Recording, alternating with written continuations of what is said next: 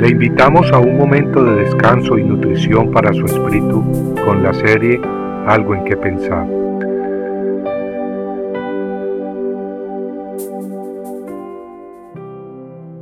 Fiesta por siete días. Durante siete días celebrarás la fiesta de los tabernáculos, cuando hayas recogido el producto de tu era y de tu lagar. Deuteronomio 16:13. Después de las cosechas de cebada y trigo, después de recoger el fruto del campo y de los viñedos, era tiempo de celebrar. Imagínese, mi amigo, una fiesta que dura siete días. ¿Y quién convocó a esta gran fiesta en el Antiguo Testamento? Amigos, nadie menos que Dios. En Levítico 23, 33 al 34 leemos que Jehová habló a Moisés diciendo, Habla a los hijos de Israel y diles, el día quince de este mes séptimo es la fiesta de los tabernáculos. Se celebrará a Jehová por siete días. En Levíticos 23, 39 al 43 leemos el mandato de Dios para su pueblo. El día quince del séptimo mes, cuando hayáis recogido el fruto de la tierra, celebraréis la fiesta de Jehová por siete días, con reposo en el primer día y reposo en el octavo día. Y el primer día tomaréis para vosotros frutos de árboles hermosos, hojas de palmera y ramas de árboles frondosos y sauces de río, y os alegraréis delante de Jehová vuestro Dios por siete días. Así celebraréis como fiesta a Jehová por siete días en el año. Será estatuto perpetuo para todas vuestras generaciones. La celebraréis en el séptimo mes.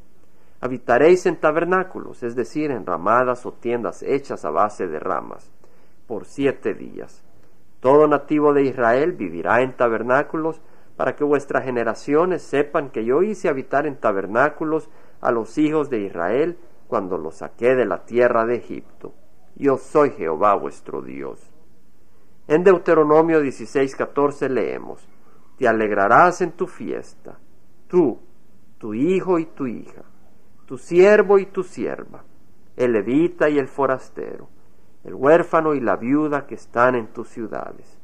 En otras palabras, todos se alegrarán, fiesta para todos. A veces en las fiestas de este mundo unos se alegran, pero a otros les toca bien pesado.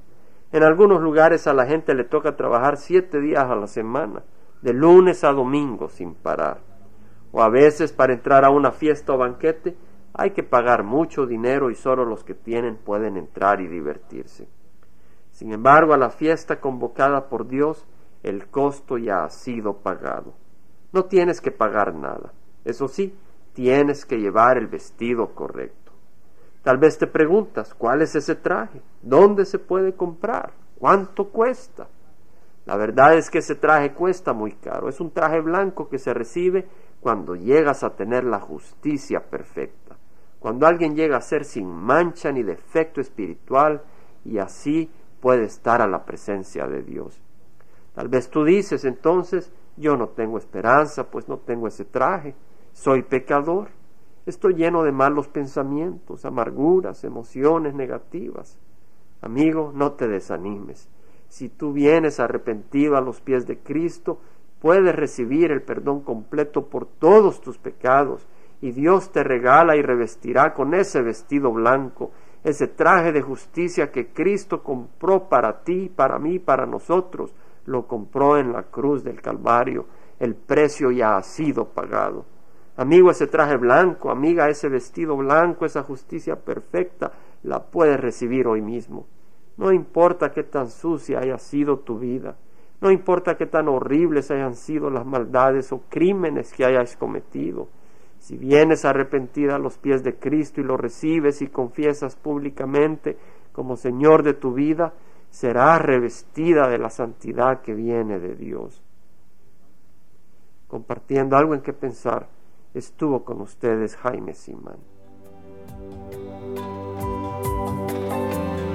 Si usted desea bajar esta meditación, lo puede hacer visitando la página web del Verbo para Latinoamérica en www.elvela.com y el Vela se deletrea E L B de verdad E L A. donde también encontrará otros materiales de edificación para su vida. Puede también escribirnos al Vela Pio Box 1002 Orange, California 92856, Estados Unidos. Dios le bendiga.